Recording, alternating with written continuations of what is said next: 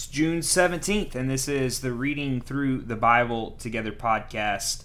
Let's jump in with our Old Testament reading, 1 Kings chapter 18, verse 1. Later on, in the third year of the drought, the Lord said to Elijah, Go and present yourself to King Ahab. Tell him that I will soon send rain. So Elijah went to appear before Ahab. Meanwhile, the famine had become very severe in Samaria. So Ahab summoned Obadiah, who was in charge of the palace. Obadiah was a devoted follower of the Lord. Once, when Jezebel had tried to kill all the Lord's prophets, Obadiah had hidden 100 of them in two caves. He put 50 prophets in each cave and supplied them with food and water. Ahab said to Obadiah, We must check every spring and valley in the land to see if we can find enough grass to save at least some of my horses and mules. So they divided the land between them. Ahab went one way by himself, and Obadiah went another way by himself. As Obadiah was walking along, he suddenly saw Elijah coming toward him. Obadiah recognized him at once and bowed low to the ground before him. Is it really you, my lord Elijah? he asked. Yes, it is, Elijah replied. Now go and tell your master Elijah is here. Oh, sir, Obadiah protested. What harm have I done to you that you are sending me to my death at the hands of Ahab? For I swear by the Lord your God that the king has searched every nation and kingdom on earth from end to end to find you.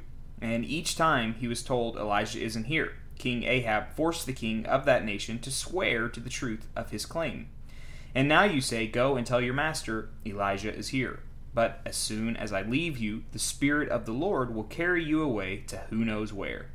When Ahab comes and cannot find you, he will kill me. Yet I have been a true servant of the Lord all my life. Has no one told you, my Lord, about the time when Jezebel was trying to kill the Lord's prophets? I hid 100 of them in two caves and supplied them with food and water. And now you say, Go and tell your master, Elijah is here. Sir, if I do that, Ahab will certainly kill me. But Elijah said, I swear by the Lord Almighty, in whose presence I stand, that I will present myself to Ahab this very day. So Obadiah went to tell Ahab that Elijah had come, and Ahab went out to meet Elijah. When Ahab saw him, he exclaimed, so is it really you, you troublemaker of Israel? I have made no trouble for Israel, Elijah replied. You and your family are the troublemakers, for you have refused to obey the commands of the Lord and have worshipped the images of Baal instead. Now summon all Israel to join me at Mount Carmel, along with the 450 prophets of Baal and the 400 prophets of Asherah who are supported by Jezebel. So Ahab summoned all the people of Israel and the prophets to Mount Carmel. Then Elijah stood in front of them and said, How much longer will you waver, hobbling between two opinions? If the Lord is God, follow him. If Baal is God, then follow him. But the people were completely silent. Then Elijah said to them, I am the only prophet of the Lord who is left, but Baal has 450 prophets. Now bring two bulls. The prophets of Baal may choose whichever one they wish, and cut it into pieces, and lay it on the wood of their altar, but without setting fire to it. I will prepare the other bull and lay it on the wood on the altar, but not set fire to it. Then call on the name of your God, and I will call on the name of the Lord. The God who answers by setting fire to the wood is the true God. And all the people agreed. Then Elijah said to the prophets of Baal, You go first, for there are many of you. Choose one of the bulls and prepare it, and call on the name of your God, but do not set fire to the wood. So they prepared one of the bulls and placed it on the altar.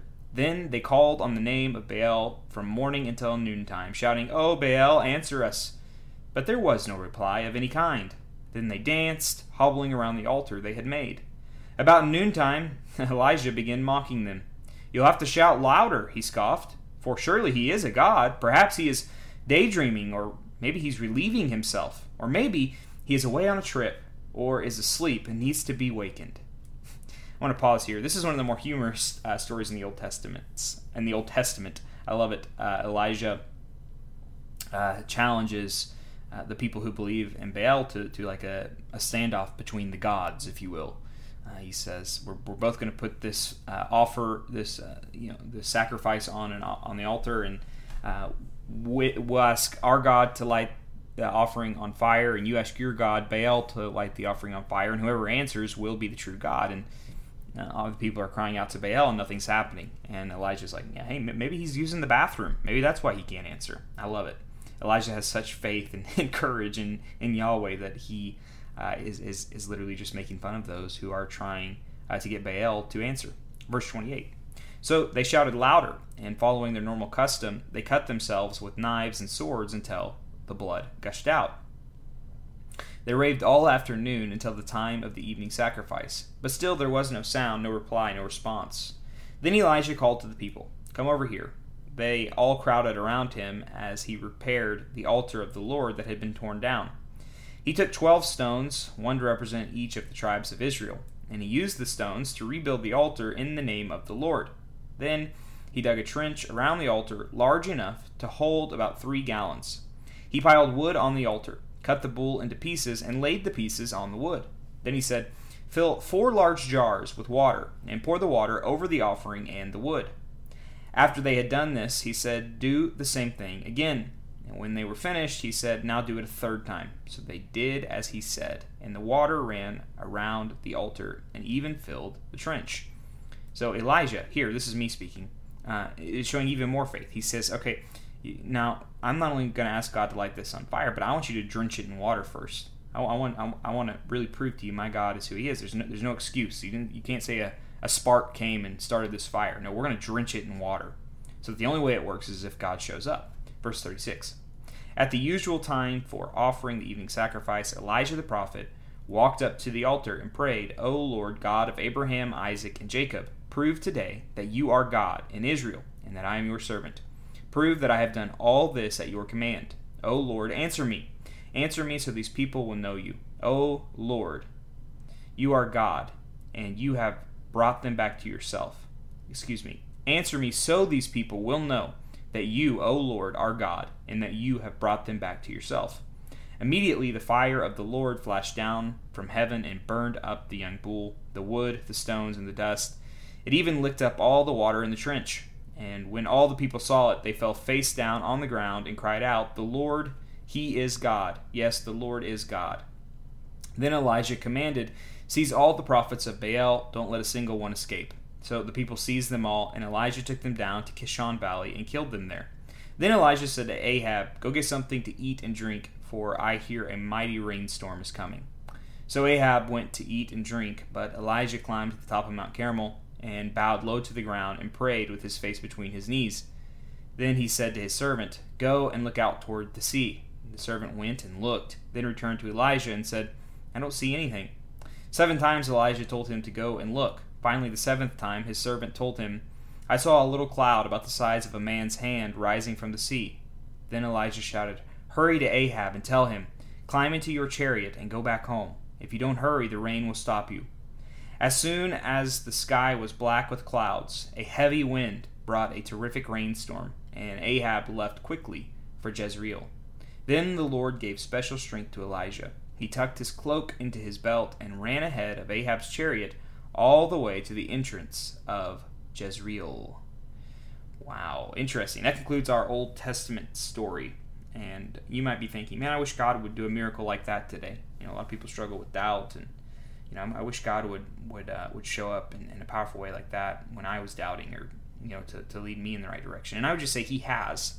He, he doesn't just send fire from heaven, he literally came from heaven. This is why Jesus is such good news, because it is through his death and resurrection that we see he truly is God. And we see that God uh, has said uh, that he would do what he would do, and he has done it. And it gives us faith that he will do what he says he will do in the future, because Jesus has come, he has lived, he has died, and yet we cannot find his body. Why? Because he rose again. He rose again on the third day and put an exclamation point on all that he had said and all that he had done. He died for your sins. He sent the Holy Spirit to live within you. And he has given you a future hope that one day you will rise, just as he did, into a new and restored kingdom in which there is no sin, sickness, or death. This is the gospel that we trust in. And we have a much greater miracle than even what we read here in the Old Testament. Now, moving on to the New Testament, Acts chapter 11. Soon the news reached the apostles and other believers in Judea that the Gentiles had received the word of God. But when Peter arrived back in Jerusalem, the Jewish believers criticized him. You entered the home of Gentiles and even ate with them, they said. Then Peter told them exactly what had happened. I was in the town of Joppa, he said, and while I was praying, I went into a trance and saw a vision. Something like a large sheet was let down by its four corners from the sky, and it came right down to me. When I looked inside the sheet, I saw all sorts of tame and wild animals, reptiles, and birds. And I heard a voice say, Get up, Peter, kill and eat them. No, Lord, I replied. I have never eaten anything that our Jewish laws have declared impure or unclean. But the voice from heaven spoke again Do not call something unclean if God has made it clean. This happened three times before the sheet and all it contained was pulled back up to heaven. Just then, three men who had been sent from Caesarea arrived at the house where we were staying. The Holy Spirit told me to go with them and not to worry that they were Gentiles. These six brothers here accompanied me, and we soon entered the home of the man who had sent us. He told us how an angel had appeared to him in his home and had told him, Send messengers to Joppa and summon a man named Simon Peter. He will tell you how you and everyone in your household can be saved. As I began to speak, Peter continued, the Holy Spirit fell on them, just as he fell on us at the beginning. Then I thought of the Lord's words when he said, John baptized with water, but you will be baptized with the Holy Spirit. And since God gave these Gentiles the same gift he gave us when we believed in the Lord Jesus Christ, who was I to stand in God's way?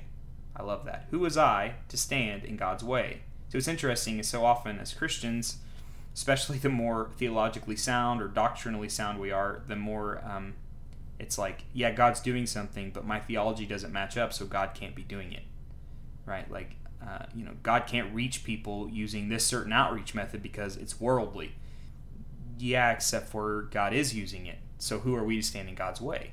Like theology, doctrine, it's all it's all really important, but we have to be careful that we're not prioritizing our method over our mission or standing in the way of what God is actually trying to do. Yeah, interesting. Verse 18. When the others heard this, they stopped objecting and began praising God. They said, We can see that God has also given the Gentiles the privilege of repenting of their sins and receiving eternal life. That's good news because if you're listening to this podcast, odds are you are a Gentile. I would imagine I have very few Jews listening to me. But the good news is, is that the Jewish Messiah is not just for Jews, he is for the entire world. I'm going to read what they said again because it applies to you, my friends. It should fill your heart with joy, or it should give you the um, the urge to want to repent and believe because it's just that good of news. We can see that God has also given the Gentiles the privilege of repenting of their sins and receiving eternal life. Verse 19. Meanwhile, the believers who had been scattered during the persecution after Stephen's death traveled as far as Phoenicia, Cyprus, and Antioch of Syria. They preached the word of God, but only to Jews. However, some of the believers who went to Antioch from Cyprus and Cyrene began preaching to the Gentiles about the Lord Jesus. The power of the Lord was with them, and a large number of these Gentiles believed and turned to the Lord. When the church at Jerusalem heard what had happened, they sent Barnabas to Antioch. When he arrived and saw this evidence of God's blessing, he was filled with joy, and he encouraged the believers to stay true to the Lord. Barnabas was a good man, full of the Holy Spirit and strong in faith and many people were brought to the Lord. Then Barnabas went on to Tarsus to look for Saul.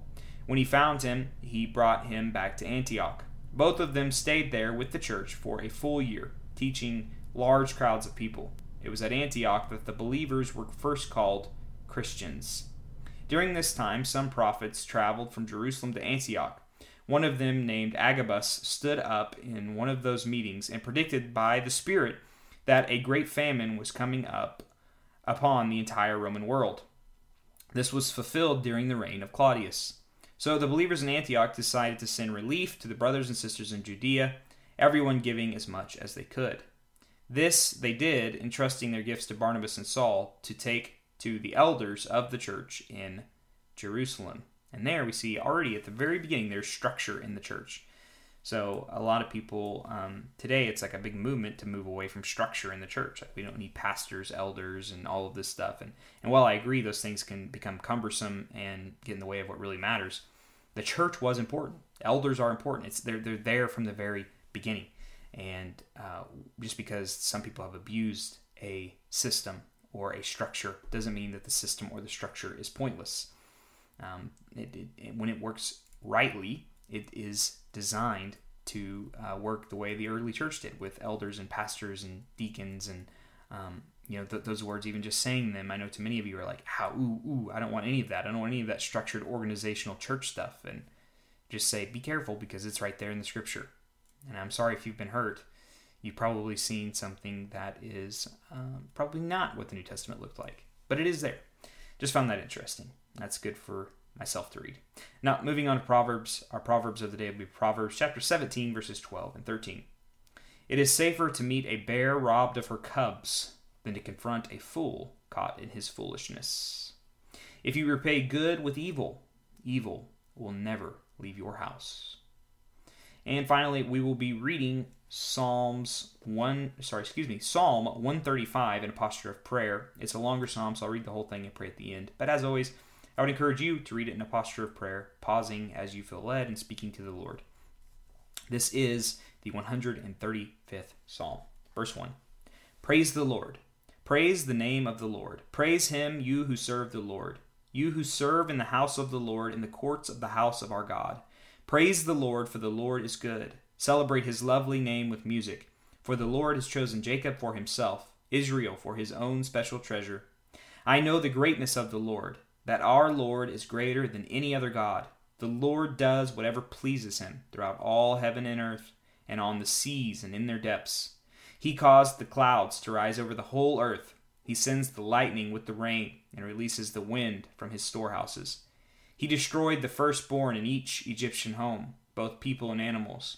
He performed miraculous signs and wonders in Egypt against Pharaoh and all his people. He struck down great nations and slaughtered mighty kings Sihon, king of the Amorites, Og, king of Bashan, and all the kings of Canaan. He gave their land as an inheritance, a special possession to his people Israel.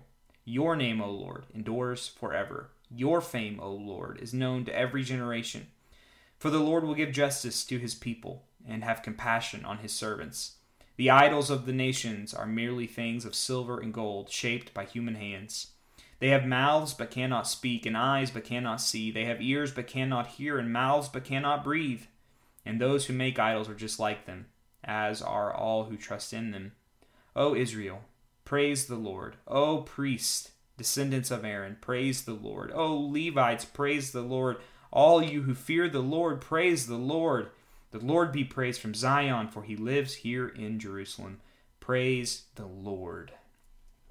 Father, as we read this psalm, it is clear that we ought to praise you in all things, because there's nothing else worth praising. Lord, forgive me for the idols I have in my own life, those things I seek to find comfort in. Oh God, there's many. And yet, Lord, the ultimate comfort, the ultimate security that I need is found in, in you and you alone. Let me praise you with all that I am and all that I have, because you are the only one worthy of it. It is in your name I pray. Amen. Well, thank you for joining me for this reading here today. I'd love to hear your thoughts on it. Our goal this year is to read the Bible in community, and I would love to hear what the community is thinking. So let me know. And I hope to see you back here tomorrow as we continue reading through the one year Bible together.